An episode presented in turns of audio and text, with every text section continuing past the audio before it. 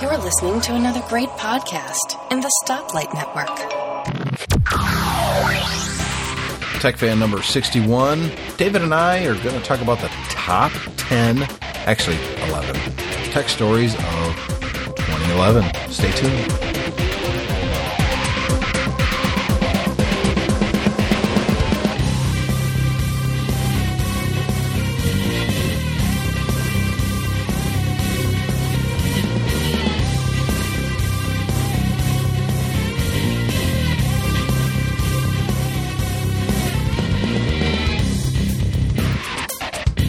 And welcome to Tech Fan number 61. I'm Tim Robertson, and over there on a new Skype account is.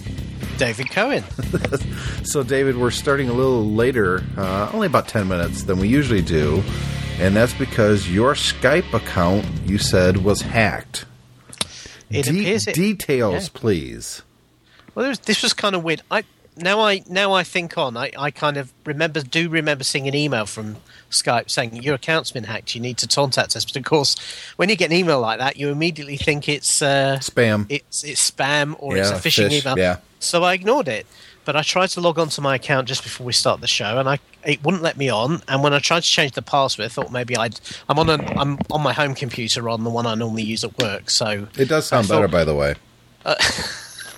really, Yeah. I'm, I'm on a I'm on a headset rather than the microphone I normally use. But It's, uh, it sounds better. okay, that's good. Um, but anyway, yeah, when I tried to, uh, I figured, well, maybe I've I've got the wrong password saved in my password uh, saver. So uh, I tried to change the password, and I couldn't wouldn't let me do that either. So I had to go to live chat, and they said, "Oh, your account's been hacked." Um, asked me to confirm some payment details, which was really hard because I, I don't use Skype as a paid service. So the last thing I bought on there was about four years ago. Right.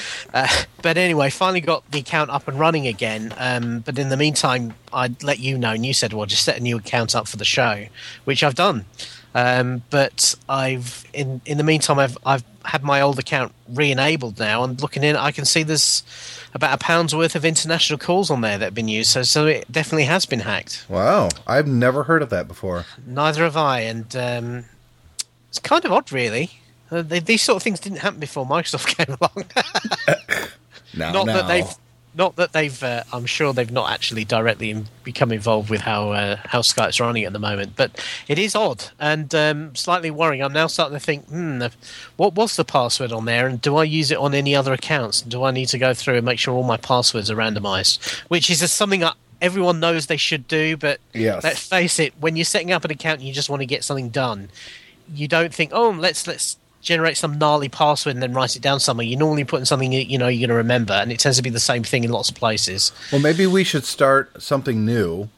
Um, this episode's coming out right around the beginning of the new year, so we'll make it for next New Year's. Next New Year's, the holiday is on January 1st. You have to spend a half hour to an hour changing all your passwords. Yeah, Make that like a, a worldwide holiday. Change your password day.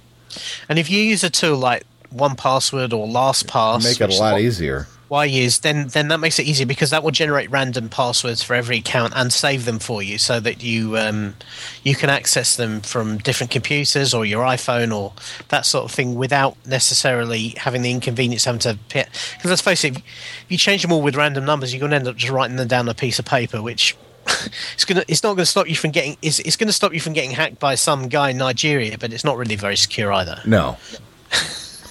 and and actually they said those companies that require people their employees to change passwords like every 60 days is less secure because Yeah. what happens is people have to change their passwords so often and they can't use the same passwords within a 12 month period that they tend to write them down and keep them under their keyboard or on their monitor or somewhere handy because they just simply can't remember all these different passwords so often. So Yeah. That uh, a few years ago, I did a, a talk for a, a client of mine on security. Invited me in to do a kind of a freebie. They they would have like a knowledge sharing session every every Thursday morning. So they invited me down to his office to talk to them about IT security. And I arrived a bit early, and he sat me at his desk while he went to get me a coffee. and I, I found a piece of paper under his keyboard with all his passwords and also all his bank details on. Nice. so I actually um, I took a photo of it and then quickly stuck it in my presentation. As an object lesson in, in things you shouldn't do when you're trying to be I'm, secure. I'm sure that guy was very appreciative of your efforts. I, he he saw the funny side of it. Fortunately, Yeah, yeah. Fortunately, No. is yeah. Yeah, course- I used to of tell course- people that had to do that often when I was doing a lot of consulting. I said the easiest way to do it, so you know you don't have to write it down, is use the month. So if it's May, for instance, uh, use the month in your password. Use the last four digits of your social security number, and then use your mother's middle name. So start with your mother's middle name. So we'd say like Cohen, uh, December, and then well, you don't have a social security number, but in the United States we do. Yeah. We're all we're all coded here in the United States. It's only a matter of time before they start stamping it on us, and um, and that was a it, it, actually they were really strong passwords because you got numeric and um, you know names or, or letters, and then you always capitalize the first letter, so it's it's real Yeah. easy to remember that way. and and the, the key the key is obviously to make them different. So one thing you can do is have some sort of system like that, but maybe try and get something that varies each time, like the domain name or the last three letters of the domain name or something like that, so that um, you you get a variation, but it's still easy to remember. If you can get something you you can remember that's not in a dictionary and has some length on it, then you're normally going to be pretty good. Yep. So your account was hacked. That's that's Yeah. crazy. So I'm I'm down a pound, which is not the uh, end of the world, but I'll still have to. Uh, this will be a good exercise in how good Skype are. Got to say, I, I used live chat to get the account back up and, and running again, and that was fairly painless. Um, and uh, but but now obviously what I will do is say, well, you you told me my account was hacked, so how about giving me that money back? That's an idea. At least credit your account that much money. That's right. Yeah, I would imagine So, that they probably will. I'm, I would imagine so, but Yeah. uh, let's see how many how many hoops I have to jump through for that. Uh, coming in after the uh, first break, we're going to start in our big conversation. We're going to split this up into two. Uh, we'll go the first five and then the second five. Top 10 tech stories uh, that I put together for 2011. And the funny thing is, I put my list together and then I thought I would do a search online, and I've got the, exactly the same list, slightly different order, but exactly the same list as PC Magazine did. So I was like, "Ooh, wow! I guess either they're really good or I'm really good, or we're both just really lazy." um, but there's one thing I didn't put on here that I was thinking about, David. So I'll start out with uh, number 11 here on the first segment, and that is Microsoft becoming irrelevant in 2011. That may have been one of the biggest stories that I think everyone's missing. Microsoft used to be just a dominating force in the computer industry and in technology. And, you know, just recently they said that this is going to be their last CES keynote in the last year, that they're going to have a big booth. Yep. Um, th- You know, they, they're using the same thing that Apple used, that their product cycle isn't based around an event like that. And it doesn't make sense for them to keep doing it. Now, of course, the people who run CES said, hey, hey, wait a minute. We actually told them that we didn't want them to keynote anymore. Um, you know, this it's not like it's their decision. We we already told them we want this to happen. And Microsoft is trying to spin it like they came up with this idea. Regardless, I think it really goes to the point that Microsoft, and maybe irrelevant is the wrong term, just less important than they used to be.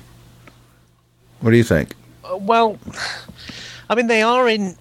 I, I think they used to be a big consumer company. Yep. Uh, Windows, Windows 95 was kind of what really kicked that off, and it really got them a big amount of consumer mind share. Um, I don't think they are like that anymore. Their, their biggest consumer product now is the Xbox, uh, and even that is a brand on itself. It's not really a brand that, you know, I, don't, I think a lot of people don't necessarily associate Microsoft with Xbox. It's just Xbox, Right. And, and it, even even as a brand, I mean, you know, console brands can be they can be fairly ephemeral. They have their peaks and their troughs, and you know, anybody who remembers Sega can can know that you can be dominant in an industry one minute and then dead the next. So uh, I don't think that in itself is is great for them from a consumer play.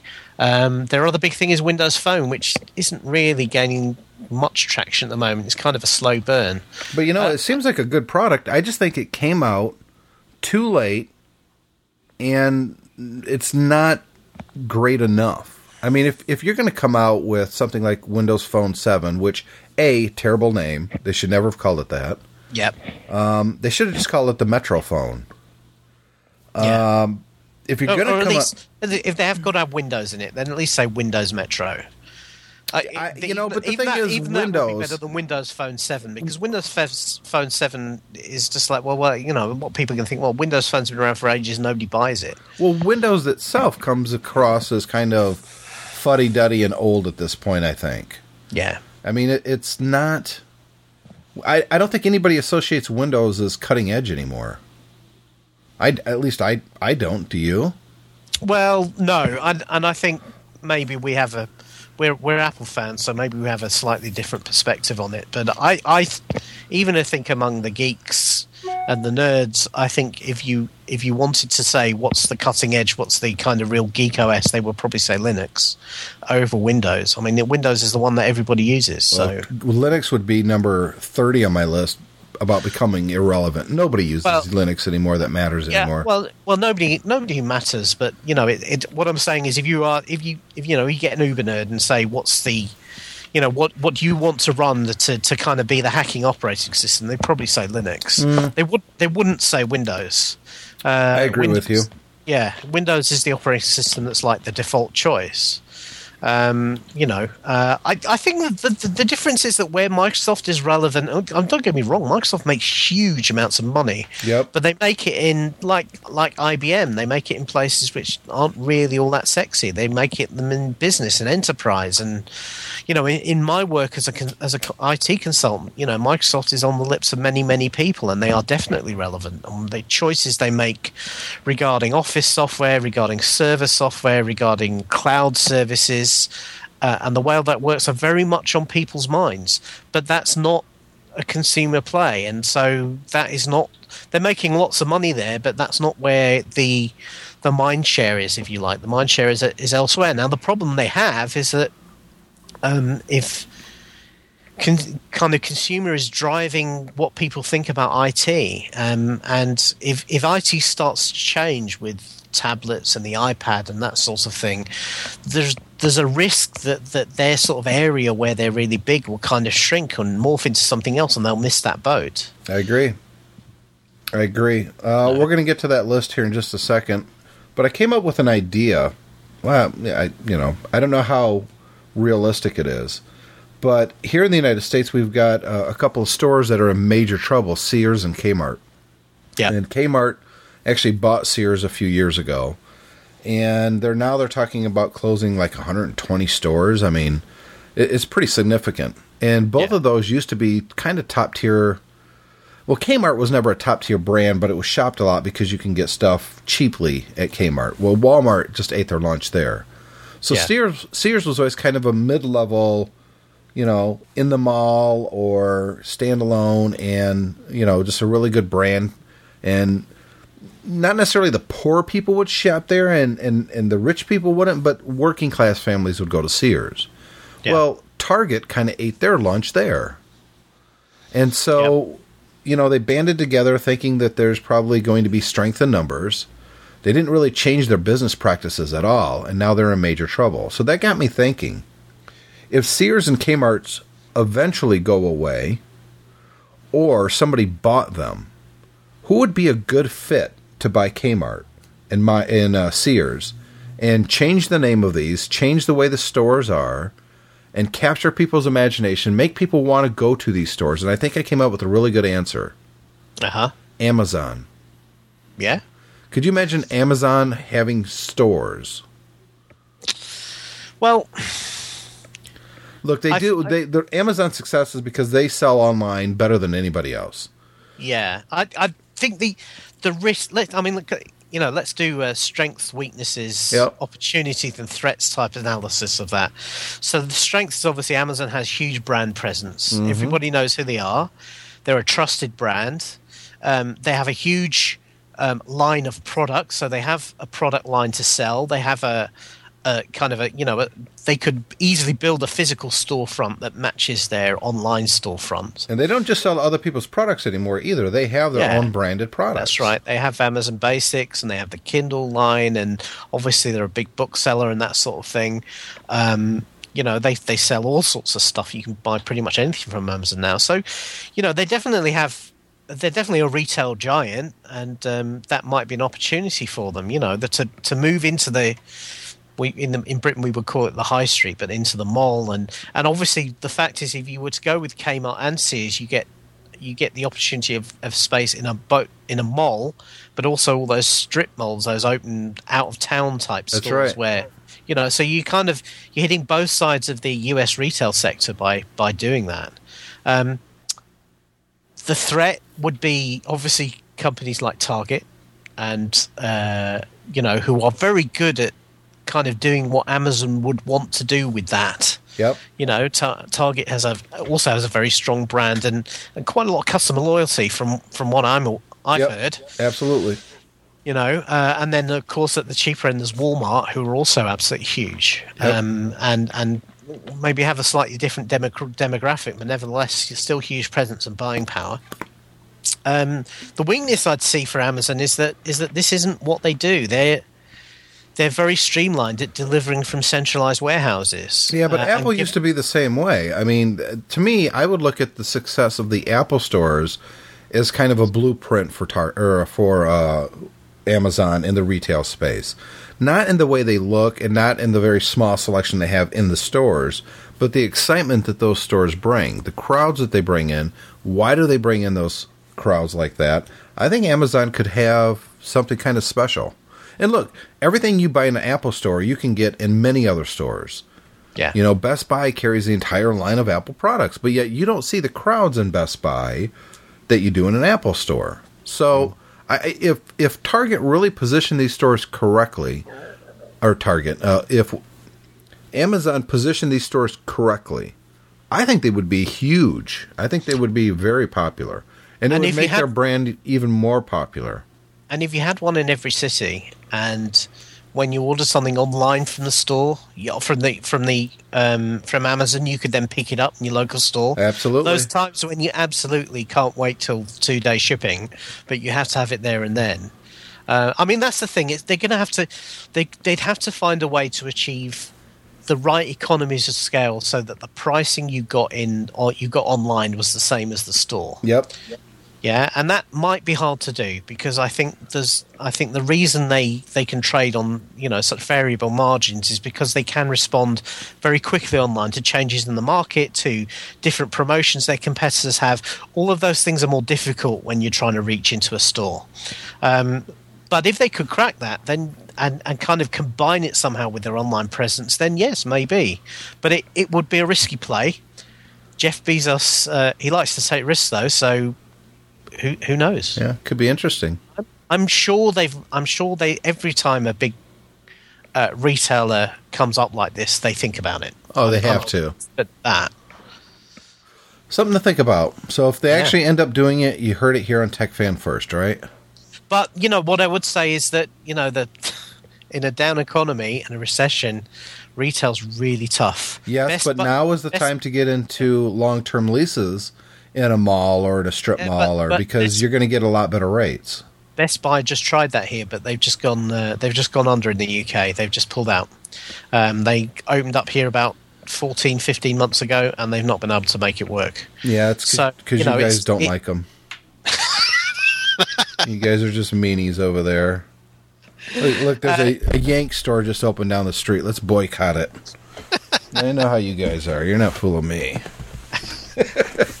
Let's take our first break. We'll be back, and we're going to go through our start our top ten list. And uh, before we do that, I've got some news of my own, so we'll be right back. Hello and good evening. This is Gaz for the MyMac podcast.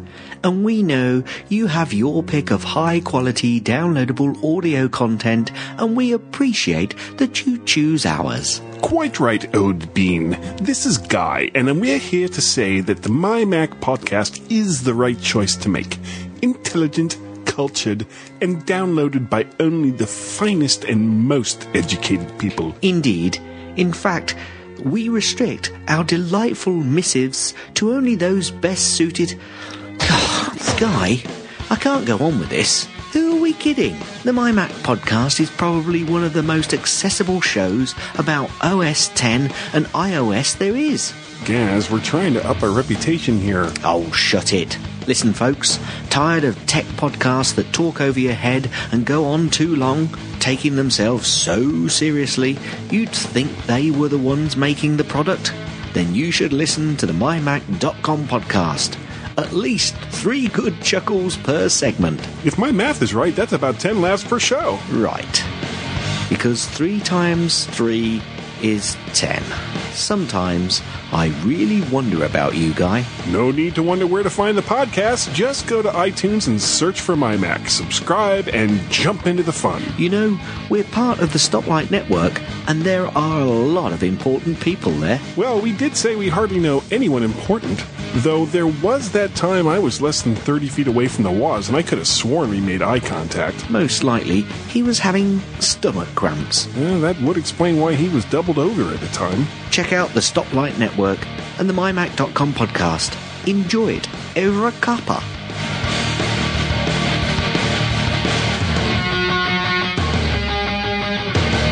Back from the break, Tim Robertson, David Cohen. Hey, David, I got a new toy. Mm, I know. You're a sucker. I am. I am. I so got. tell, me- tell me how you acquired this first before you tell everyone what it is. Did, was this a gift or did you buy it yourself? Um, I'm not gonna say, All right. but but I I have one now, Okay. and it's a Kindle Fire. And you know, you and I have gotten in some debates. In fact, I was on Pocket Size Podcast, an episode that hasn't come out yet. But I was on there just recently, and I was talking about the Kindle Fire, and this was before I got one. And I discussed our disagreement on how Amazon is positioning this. That it's not. You say it's not really an iPad competitor, and I say absolutely it is. Yeah. Uh, regardless of you know our stances on there, I still wanted one, but I was a little put off by some of the negative reviews. Now, I also read uh, David Pogue at the New York Times. He had an article just recently about the update to the Kindle that corrected about 90% of the problems. So that made me feel a little bit better that Amazon's taking this very seriously and, you know, they're going to respond accordingly when something is going on with their product. So I picked one up. It's 199 US. Um, honestly, it's the cheapest tablet you can buy that has this type of functionality that's not some strange Korean brand you've never heard of, which makes you a little nervous. Yeah, the I I mean I've I've been every time I go into a electronics store I kind of browse past the tablets and it's been interesting really this Christmas season there's been some really steep price cuts. I mean you can pick up a um, in the UK now you can pick up a um, BlackBerry Playbook for round about the same as what you pay for a Kindle Fire in the states. Yep. Um, so you know th- those types of things are out there, but none of them have the like this store ecosystem that Amazon has, which is uh, and that's what makes the difference. yeah yeah So I got my Kindle Fire. Um, I got back to my hotel room in Chicago, and I was going to immediately open it up and start playing with it. I thought, you know what? I'm just going to plug it in for a few minutes while I'm eating my my dinner here. And I'm going to watch part of this movie. It was Rise of the Planet of the Apes. I'm going to watch part of this movie. Uh, then when I'm done eating, wash up, pause the movie, and then I'll probably play with the Kindle Fire. And I figured I won't come back to the movie until the next day. Yeah. Well, the movie was Rise of the Planet of the Apes. I haven't enjoyed any of the movies in the old ones in the 70s, and I didn't really enjoy the recent one with Mark Wahlberg at all. I thought it was Yeah. terrible. So I wasn't I didn't have high expectations for this movie and this movie is awesome, dude. Is it? Oh, it's I've got to. really good. I, I we, we yeah, we keep on skipping it because you know both my my wife and I saw the trailer and thought, well, it doesn't really appeal to us. but, Right. uh, I was the same way, but I had Yeah. it. I had nothing else to watch, so I thought, ah, I'll give it a try. Yeah. Dude, I I got done eating and I never paused the movie. Right. The Kindle Fire sat there charging for two hours because this movie was so good. I'm serious. Watch this movie over the weekend. You're going to like it a lot. They shouldn't even have called it Planet of the Apes, to be honest. Yeah. They, it should, they should have just started over their own thing. Everything you knew before, forget it. This is the new thing. It's Yeah. really, really good. I was just blown away. Anyways, I got done watching Planet of the Apes. I fired up the Kindle Fire. It had a nice full charge at that point. Now, I don't know if it came with a full charge or me plugging it in kind of topped it off, you know? I think it was the later, but I don't know. And my first impressions are it's definitely it doesn't feel like a standard Android device, and it's definitely not an iPad or an iPhone. Mm-hmm. I like the size. I think seven inch is a really good form factor, especially if the primary goal is to read on it. It really Yeah. is a, a nice sized device. And I thought, yeah, I don't know about games on here because I'm used to the 10 inch iPad. And for the most part, the iPhone is simply too small for any kind of good games. Yeah. I gotta say, the 7 inch is a really good sweet spot between the two. Uh, It's easy to play games on, it's not too small, it's not too big. You can read on it uh, very easily. You can hold it in one hand while you're laying in bed, and that's important to me. Yeah. And so the first thing you do is you sign into your Amazon account. Now, I'm an Amazon Prime member, so I, there's, you know, I could get on my computer and watch videos there, but I never do. Well, I have, but it's just kind of clunky, and I don't like watching videos in my web browser for a couple hours. Yeah. So I signed in. Um, it showed all my books that I've purchased on the Kindle, for the Kindle for my iPad and iPhone that I've used. Yeah. It showed all of those books immediately. You just click it, it downloads it fast, and it's on on the device. It's only eight gigs, but I don't know if that's going to be a hindrance yet or not. It's it's too early. I've only had it a few days, Yeah. but just being able to sign into my Amazon account, and having the content that I've purchased there available there, was really nice. Well, that I that, that kind of I suppose helps compensate for the fact that the, the thing doesn't have a lot of storage. Is the fact you can access that stuff online straight away. You know, it's kind of like getting you know a cloud-like service straight thrown in the box, isn't Yeah. it? Uh, it doesn't have any front facing buttons at all. It's got one button on the top or bottom, depending on how you hold it. That's the other thing. There's really no top or bottom defined on this at all. Right. Um, I like it so far, David. In fact, I like it a lot. Well, uh, a lot a lot of the early reviews said that the user experience was very clunky. How have you found that? It was clunkier until I applied the update, and then it, it smoothed a lot of those little clunkinesses out. The one thing that I find is if I'm trying to adjust, well, going back to the Prime, I've never watched Arrested Development. I knew I was going to like it, but I just never got around to watching it.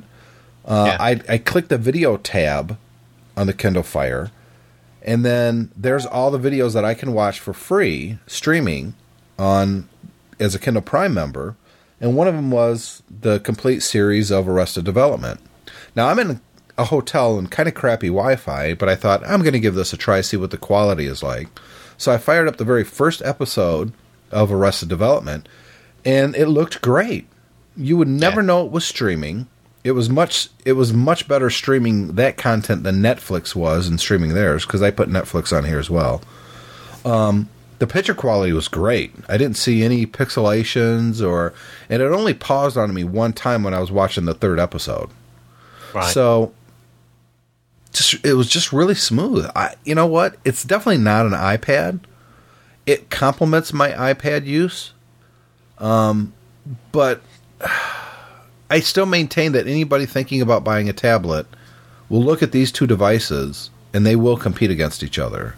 I mean, if you do a search for or uh, iPad on Amazon, the first thing pops up is Amazon or what is Kindle against the iPad, the Kindle Fire versus the iPad. Why you should buy a Kindle Fire? It's the very first thing. So, so Amazon is positioning exactly where I said they are, uh, right against the iPad. But I mean, by their the own same, marketing by the same shows that. token, yeah, marketing like that is fine. But by the same token, you said it makes a good companion to your iPad. For me, I don't think Yeah. an average consumer is going to have both. I really don't. I think they're going to pick one or the other. If price is an issue, they're going to go with the Kindle Fire. Yeah, But you know, I'm also the guy that has the HP touchpad still, so yeah, I, I'm living in a tablet world here. Um, but yeah, so far so good. So, the, I mean, uh, I guess I need to because I kind of written off getting one, but now I'm gonna have to reconsider that. You are. I, I Um, have a win- I have a window. You see, my, my parents are in the states at the moment, and my, my father will be coming back for a few weeks at the end of January. So if I want one, I can get one then. Um, and and interestingly enough, they are available. I mean, it's not that they're sold out or Uh, they're sold out in retail all over the place. yeah. Yeah, it was the one of the major Best Buy stores, the big ones in Chicago. That was the only place that had them in stock, right. and they had quite a few of them too. They actually had an open box that I saw that was one seventy nine. But who wants an open box? So, I've got the Kindle Fire. Um, I like it so far. It's only been two days, so give me another week. Ask me next week on Tech Fan how I'm liking it. I think I'll be able to give you a, a better. I- I'm reading a really good book that I'm enjoying a lot right now, so maybe that has something to do with my enjoyment of it. Yeah. But so far, so good. cool. So let's take uh, another quick break, and then we're going to come back and start our top 10 list. We'll be right back. Hi, Mike. Nice to see you. Nice to see you, John. I always wanted to ask you, do you ever listen to any podcasts? Oh, I'm a busy, busy guy. I don't have time to listen to podcasts, but I do listen to one, What is it? the App Minute Podcast. All right, David Cohen, top tw- uh, top 10 s- tech stories of 2011. Obviously, a lot happened. This was a very, very big year in uh, the tech space. I got to say, David, it's probably year of the tablet, to be honest. Definitely, I, I was when the uh, you know the iPad really kind of you know it went beyond that that space where people who like Apple or people who are into technology knew about it to the thing where everybody knows it and uh, everyone knows what it is and you see them all over the place now in places you wouldn't necessarily expect. Yep. Um, my first story I've got on here is Netflix. So we'll we'll call this number ten. Big stories from Netflix this year was their streaming service is really starting to catch on fire. You're you're finding their their software on the Xbox, the PS3. You're seeing it on the Wii. You're seeing it on the Kindle Fire, the iPad, the iPhone. About the only thing I cannot find Netflix for is my HP touchpad, and that's discontinued. So who cares? You also you also can't find it outside the US. True, uh, but that's going to change very very quickly. Yeah. So I think you know they made a decision halfway through the year that they're going to split the company into two: the streaming service, which would still be called Netflix, and I forget what the hell they're they're going to call it something. Do you remember? It was it was a lame a lame Ah, I remember Qwikster, Qwikster, that's right, yeah. and Qwikster was going to be the DVD through the mail service. But remember, that was after they'd also they'd also announced that they were um, abolishing the free streaming if you got the two, the simple DVD service as well. Right. So the price had effectively gone up. Yep. A lot of people have been very unhappy about that. Which, at the time, I thought, "Oh, come on, guys! You know that you're not talking about a few bucks Yep. for a service you obviously really love." Um, and then now at least you can buy one without the other if you don't, because a lot of people were were getting the DVD rentals and use them as coasters. Let's be honest. Yep, absolutely. So they put the price up, but then within a few weeks of doing that, they then launched this move that was Ill conceived. strategically poor, perhaps. Yep. so I count that. I count. Strategically poor, I think, is going to be a running theme through some of these. Yes. So number ten, definitely Netflix. Uh, number nine for me is Google Plus. Um, they put a lot of effort into Google Plus. It seemed to taper off for a while, but now, at least here in the United States, there's actually television commercials about Google Plus. They're really starting to push the service again. They're claiming that over 40 million users are using it now. I don't know. I I- I, I I- have it, but eh. My reading of this is that if they're having to advertise it on TV, it's already failed. I'm, I'm afraid because you know what, Facebook and Twitter have never had to advertise on TV. I know they kind of some of them do nowadays and and all of that sort of thing, but when they were ramping up, they didn't need to advertise on TV. And I think if Google's having to throw real marketing money behind this, um, it's probably already not um, not doing so well. And the, and the problem with for me, the problem with Google Plus is not how many users they have registered; it's how many people are using it. Yep. You could register everybody on the planet But if nobody ever logs onto the bloody thing, it's no no good to me. And that's the difficulty I have with Google Plus is I go onto it, and it's the same four or five people in my kind of circles to it who are using it, and nobody else is, and that never changes. It's it's still very much a geek platform. It's Yeah. the hardcore geeks like me, or not even me really, because I, I'm not using it. But like Robert Scoble, um, Yeah. he's been doing a few things on Google Plus with Sam Levin, for instance, just recently, where they're doing this kind of conversation where people come in and talk to him, and it's kind of interesting. But yeah, I don't see Google Plus as. We'll see. Time will tell. If Google Yeah. Plus is going to take off, it's going to happen 2012. If it doesn't by the by if this time in they'll have to kill 2012, it. yeah, Yeah. it'll be dead. and and let's face it, Google has uh, uh, they've they've abolished a whole pile of things this year. They have a strong history of knifing things that need knifing. So. Um, you know, I don't think they'll continue to throw money at this, but it is strategically important for them to have something like this. Absolutely. Otherwise, they'll just have to go out and buy Twitter. No, yeah. Number eight, um, RIM, because Um, you know at the beginning of the year we were all waiting for their playbook to come out because they had said some pretty strong things about it, and to be honest, I was kind of looking forward to the playbook. If I thought if if HP had a good chance uh, of competing in the tablet market, I thought RIM would have just as good as of a of an opportunity. Um, but even back then, I was saying, you know, it's going to be. I think it's going to be a, a three pony race: HP, Amazon, and and uh, Apple. Well, HP obviously wasn't it, and Netflix, or I'm sorry, and and RIM has done everything wrong up to this point. 2011 has got to be the worst year ever for RIM. I, I would I would definitely say uh, even more so than HP. Yeah. I mean HP made some pretty poor decisions during 2011, but RIM really knocks it out the park in terms of um, strategically poor. Uh, Just terrible. Just terrible. I, I, I mean, I looking back now with hindsight, I think we should have seen this coming with the playbook because there was some very, very mixed messaging about when it was coming out, about what applications it would support, how you would develop for it. It looked very, very erratic in terms of them not really being sure how to do it. They they Um, were almost a joke before it came out. When when Yeah. word got out that it wasn't even going to do natively email and calendars without tethering to a BlackBerry phone, I mean, I, don't know how much short short sighted you can get than that. Well, I I think. Look, guys, let, let me refer back to, to something I said at the beginning of the show when we were talking about Microsoft and I mentioned Sega. Who would have thought two years ago that uh, RIM would have RIM would have seemed like uh, the mobile company who, who might be on life support? But that's pretty much where they've manoeuvred themselves to, and it's completely self inflicted. Oh, all of it. You know, I, I mean, it, it just and not only that, it just gets worse and worse and worse for them. They had a huge outage. Yep. Um, you Just know, which- recently. Just recently, which you know the the service was down for fact, days. and it that was like the second or third one of 2011 that they had a big yeah, outage. yeah, that's right. They, their their devices are def- desperately behind the curve now. They've not been able to compete um, in terms of how the devices look and function. And the latest, next greatest hope, which they're uh, the next version for, is now uh, now isn't going to ship till at least the, the autumn of 2012. They've announced, which again is is a you know they won't be around. then. really poor. It's well, you know, it, it, it's like they've got Laurel, they've got two CEOs, Laurel and Hardy, running the company. Yep.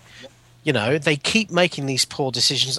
The problem with the, the nobody seems to get with the tablets is that, uh, and and I think everyone, pretty much everybody's competing with the iPad, even Amazon to a point. Um, I think if you're gonna if if Amazon if Apple has a product that's that's really going such gangbusters that has such huge influence on the market, it's effectively rede- redefined a market sector. You can't compete with that by either by either just being cheaper or just being similar. You have to be, or just being as good. You have to be all of those things. You have to be cheaper and better if you really want to, you know, uh, Yep. kill the kill the iPad. And nobody's getting anywhere near it at the moment. And the especially Black- RIM. yeah, the BlackBerry Playbook is a prime example of getting everything wrong. It was the same price, it was less functional, um, it was clunky, it had no app support, um, and and it didn't have even the cool features that BlackBerry are known for. built into the product.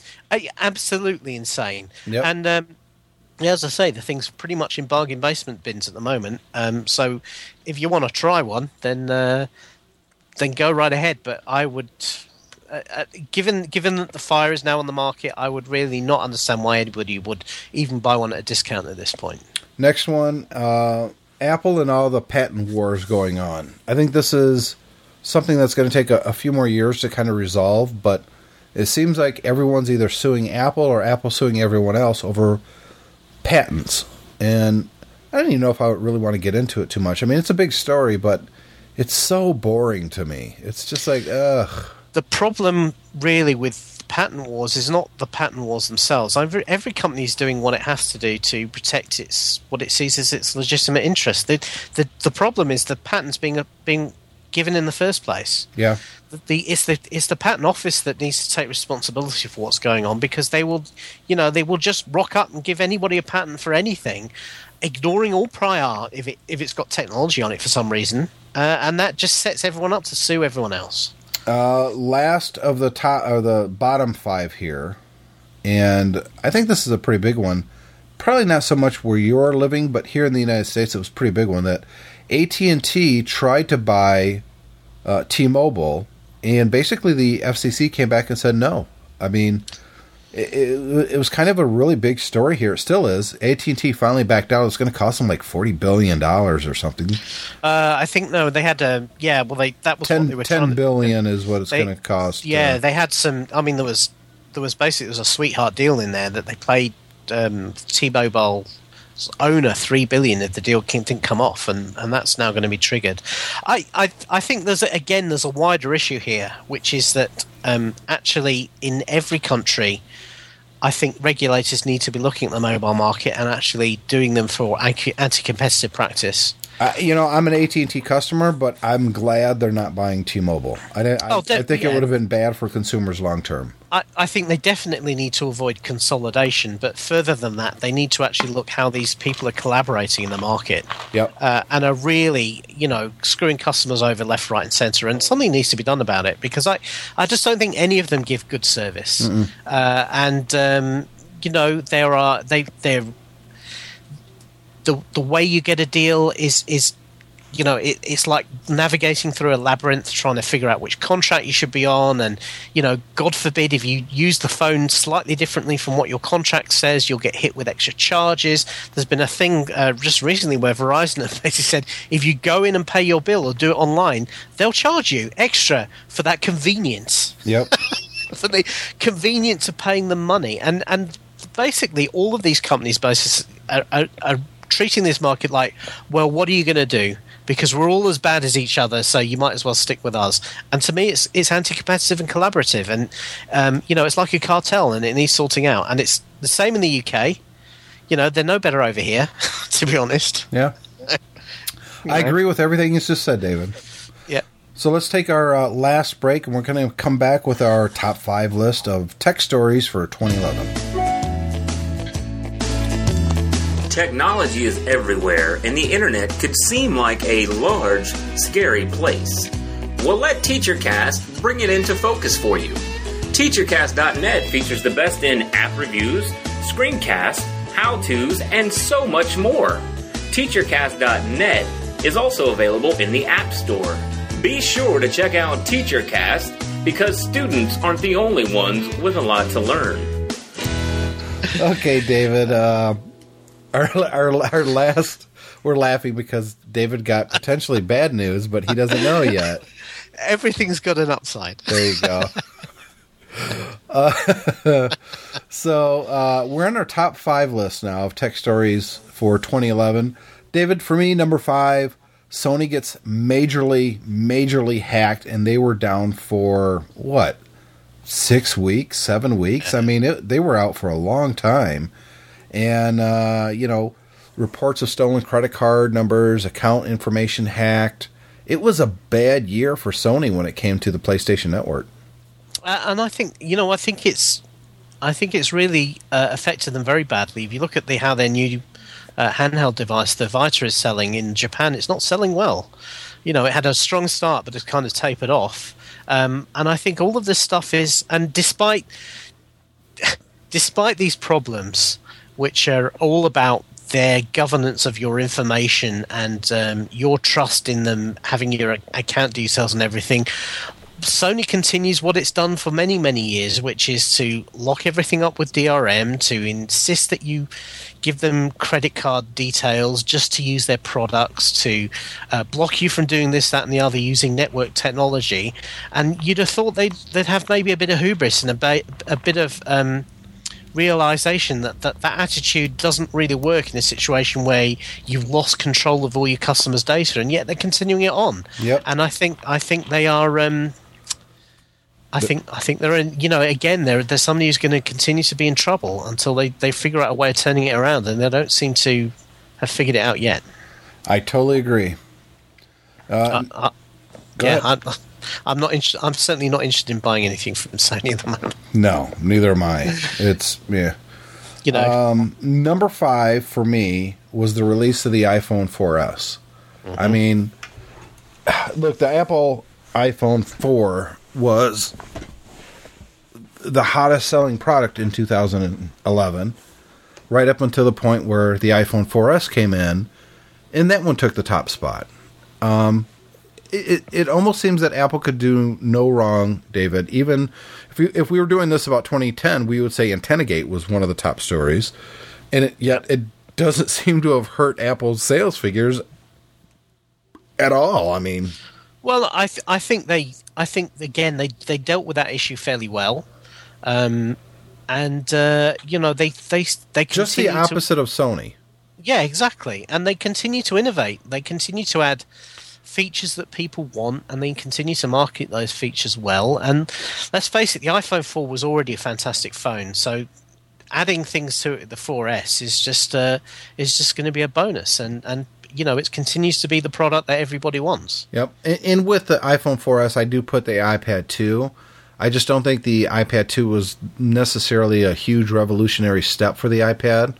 Uh, whether the 3 is or not, I think it's going to be a, a bigger step in that it's going to have a much nicer screen.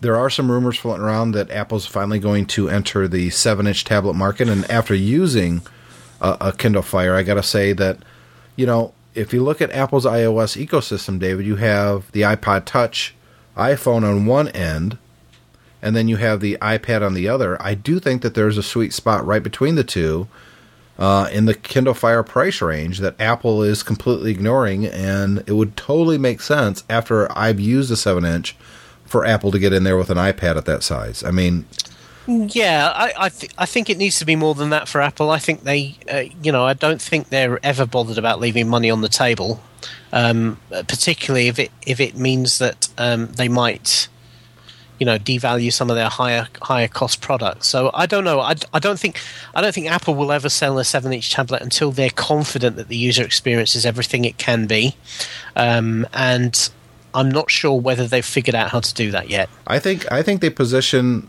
a 7 inch iPad as the iPod Touch. I think you have Yeah, the iPhone, I- you have the iPod Touch, and then you have the iPad. that would make sense. That would make sense for a lot of people. So um, we'll see. I mean, We'll y- you know, without the, the problem with un, trying to understand what's going on with Apple is without being able to see the broken down sales numbers, it's hard to know. You know, I mean, I, I would imagine if they saw weakening in demand for the um, for the touch, then that would that would be one area they might want to go. But I don't know whether it will be as cheap as the Kindle Fire. Yeah. Uh, number three, and you know, I, I just got this, but I still think it's big, big news for 2011, and that's the Kindle Fire. Yeah. I think that it's potentially going to be the biggest competitor in the tablet market. I mean, 199 price point. That's you know when Amazon when Jeff Bezos was on that stage and he was announcing the Kindle Fire as well as the rest of the Kindle line. I mean, they start at $79 now. Yeah. Um, when he announced the Kindle Fire at 199, I think it blew a lot of people away. I didn't think anybody thought that Amazon was going to be able to sell a 7-inch tablet for 200 US. Uh, well, I mean, the, the original Kindle was what three hundred fifty dollars when it first came out. Yeah, but that was a number You know, of years ago. Still, Yeah, but nev- nevertheless, I mean, look at how that line has developed, and there's no doubt that Amazon will continue to do that, which is they will drive the price down, uh, they will improve the user experience, and they will optimize the design. Um, and they're clearly masters at that, and there's no reason for them to not do that with the Fire. So uh, the fact that it's that it's as good as it is straight out of the gate, um, and it's clearly whatever they.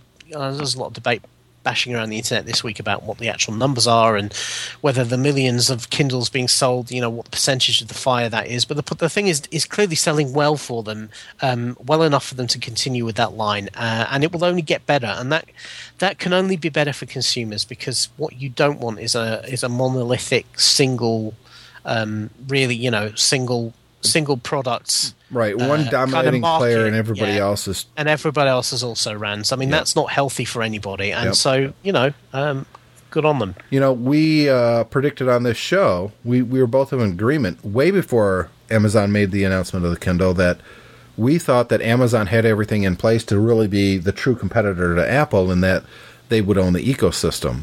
Um, I think a lot of people were surprised that it's based on Android, but I think it totally makes sense because anybody that has uh, an app out there for the Android marketplace could make it very, very easily for the Kindle as well. Yeah. And it's But a it- you know- controlled environment. There's no, you know, you have to buy your apps through the Amazon store and I, but the thing is, is that what I would say with Amazon is that I don't believe they'll be wedded to the to Android. I think it's convenient for them for the first product line, but I would imagine over time they'll pro- they'll probably look at something that works a little bit better because, as we said before, there clearly are some fundamental problems deep down in the core of Android that make it hard to make a slick tablet. Yep. Uh, and um, I'm quite sure that Amazon, you know, uh, the the cost of these of developing these devices doesn't stop when you've got them out the door. You continue to develop them and support them, and I'm quite sure when they look at what they've had to do to improve the user experience for the first early adopters, they will be looking at whether Android is the right ultimate. Um, platform for them and let's face it WebOS is open source now they could move to that if they wanted to in the long and run and there's our number two story, and I'm just going to call it HP. You know, uh, uh, or otherwise, or otherwise known as when Tim Robertson reviewed a tablet and destroyed a company. HP, which seems to be uh, an acronym now for hopelessly pitiful. Um, they came out with their WebOS tablet. Every there was a lot of positive stuff leading up to it. Uh, the reviews were mixed when it came out, including my own. Um, but everybody who reviewed it, David, everybody said the potential is definitely there. Uh, most people liked it better than the Amazon offerings. Or, I'm sorry, than the uh, Android offerings. Um, the biggest drawback for the touchpad was the physical device itself. It just really didn't lend itself well uh, as a competitor to the iPad because it looked exactly like an iPad. And you know, within weeks, they abandoned the project. Um, it- the future of WebOS was up in the air. They also said they're thinking about, and remember, they're the biggest personal computer makers in the world. yeah, And they started talking about they may be moving out of the personal computer industry. I mean, or at least the consumer side. I mean, HP.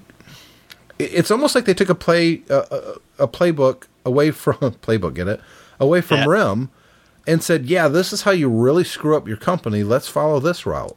Because Well, I- almost yeah. every decision they made in 2011 was just a a piss poor decision that really, to me, went back to the management who's gone now yeah. Um, they just didn't know what the hell they were doing. I mean, it, it was just terrible what was going on Well, at that- HP.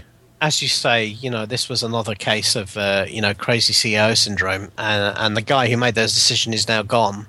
Um, but you can't. I, HP seems to be getting a bit of a pass in the press now as a result of the fact that they got rid of Leo Apotheker and replaced him with Meg Whitman.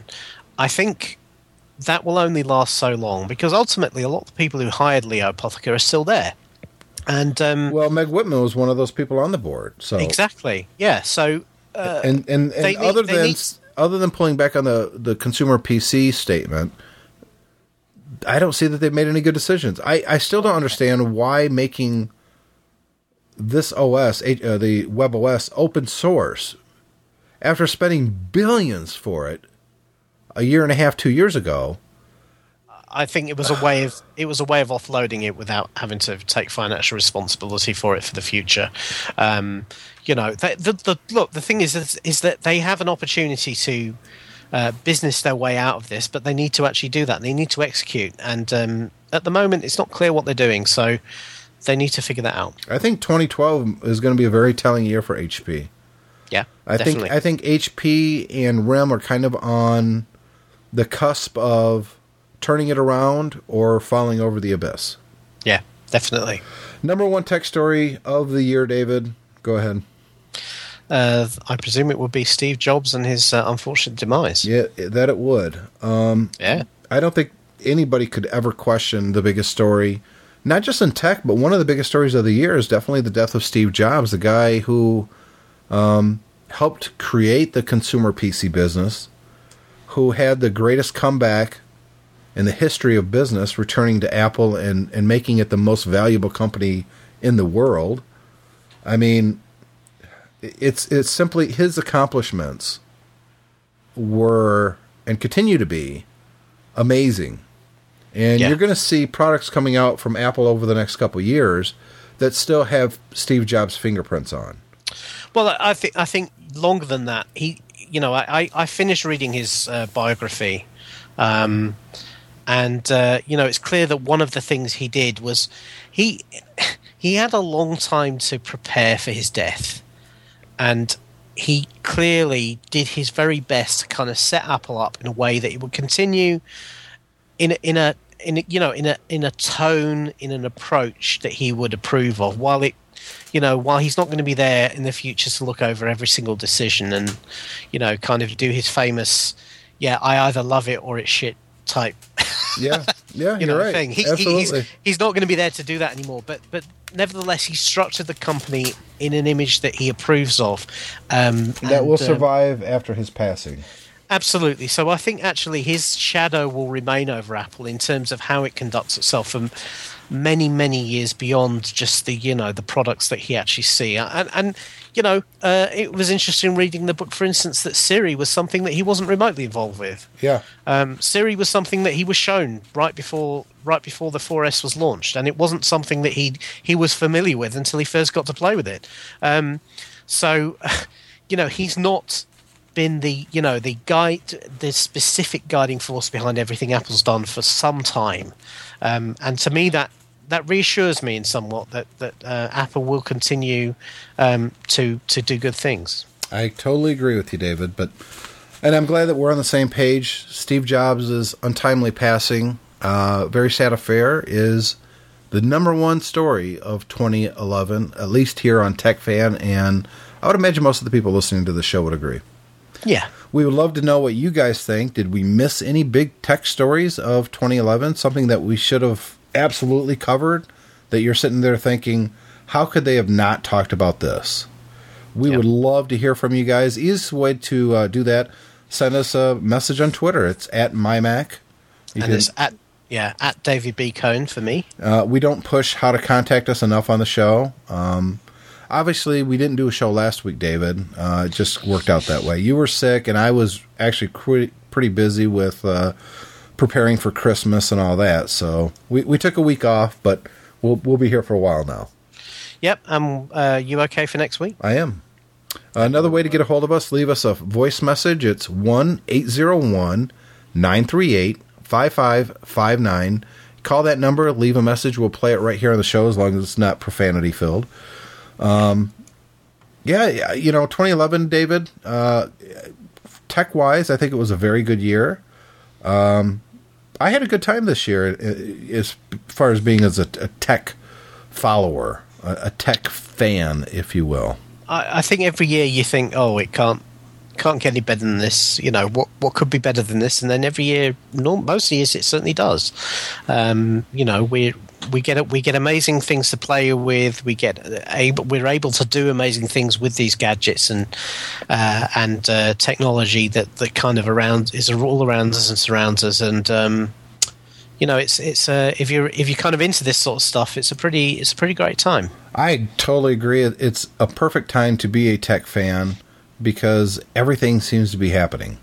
You know, uh, from tablets to computers to the the living room is really becoming a, a tech focused place. I mean, it, it's a lot of fun. Yeah. I, I launched my iCal and it looks like it froze on me. And the reason I launched my iCal because I wanted to see. Oh, geez, now I got to sign in over here. Uh, that. I think I put in the right password. It wasn't hacked by some Nigerian like David's account was. uh, um, the reason I wanted to bring it up because we've got uh, a pretty big event coming up next month, David, and that's the Macworld Expo. Now, honestly, we've got two, maybe three shows uh, of TechFan left before we've got one on the 6th, the 13th, and then uh, the 20th. So we've got three more shows, David, before the Macworld Expo. Now, we're going to have a show every day during the Macworld Expo. I'm looking forward to doing that. David, you won't be joining us for those shows. No, I won't. Yeah, but uh, if you guys are into the Macworld Expo, I mean, it's iWorld Expo, so a lot of it is going to be iOS related. Uh, I'm going to be there. A lot of the MyMac.com crew is, including Guy Serle from the MyMac podcast, so you'll hear him on TechFan. Uh, Owen Rubin's going to be there. Tom Schmidt is going to be there. There's a lot of people that's going to be at the Macworld Expo. John Nemo. So I'm looking forward to it. We're uh, about a month out at this point. And uh, if there's something that you guys want us to cover at the Macworld Expo, get a hold of us, and we'll make sure to swing by that booth and uh, do a show from there. So, David, thanks a lot for being here. I appreciate it. And it's uh, the highlight of my week anytime we get to sit down and, and chat for a while. Always a pleasure. Always a pleasure with me as well. And once again, we didn't really plan out this episode. We just kind of uh, went, okay, here's the top list. Let's talk about it. You had no preparation. And um, my hat's off to you, my friend, to, to be able to offer intelligent and insightful commentary on subjects you didn't even know we were going to talk about. Uh? Huh? Of course, to be fair, everything we talked about, we've talked about on previous shows. So Yeah. it's not like it came completely out of left field. So I'll let you know next week, David, after having a full solid week of playing with the Kindle Fire, whether you need to get a hold of your dad and tell him to pick you up one in the States or not. okay. Look forward to it. Talk to everyone next week. Bye. Hi, I'm Tim Robertson from the Tech Fan Podcast. And I'm David Cohen from the Tech Fan Podcast. David, we've got something brand new. It's called the Stoplight Network, and we're hoping other podcasters will be interested in this. Absolutely. This is a real community of podcasts. It's a way to get together with people who are passionate about podcasting, share tips, understand what it's like to really deliver a show on a regular basis, and share your passion with everyone else. And the nice thing about the Stoplight Network, David, is the st- the podcasters out there will own their own content. You don't have to sign any kind of agreement. If any ads come in, you share a fair percentage of the revenue, and you promote the other podcasts in the network, including the fact that they will also promote your show. Absolutely. And topics can be about anything you want. It doesn't have to be about technology. That's what floats our boat. But if you want to talk about crochet knitting in the 13th century, then go for it. The Stoplight Network, we're looking for existing podcasts and you, the person who's never podcasted before but was just waiting for the chance. Check us out online at www.stoplightnetwork.com.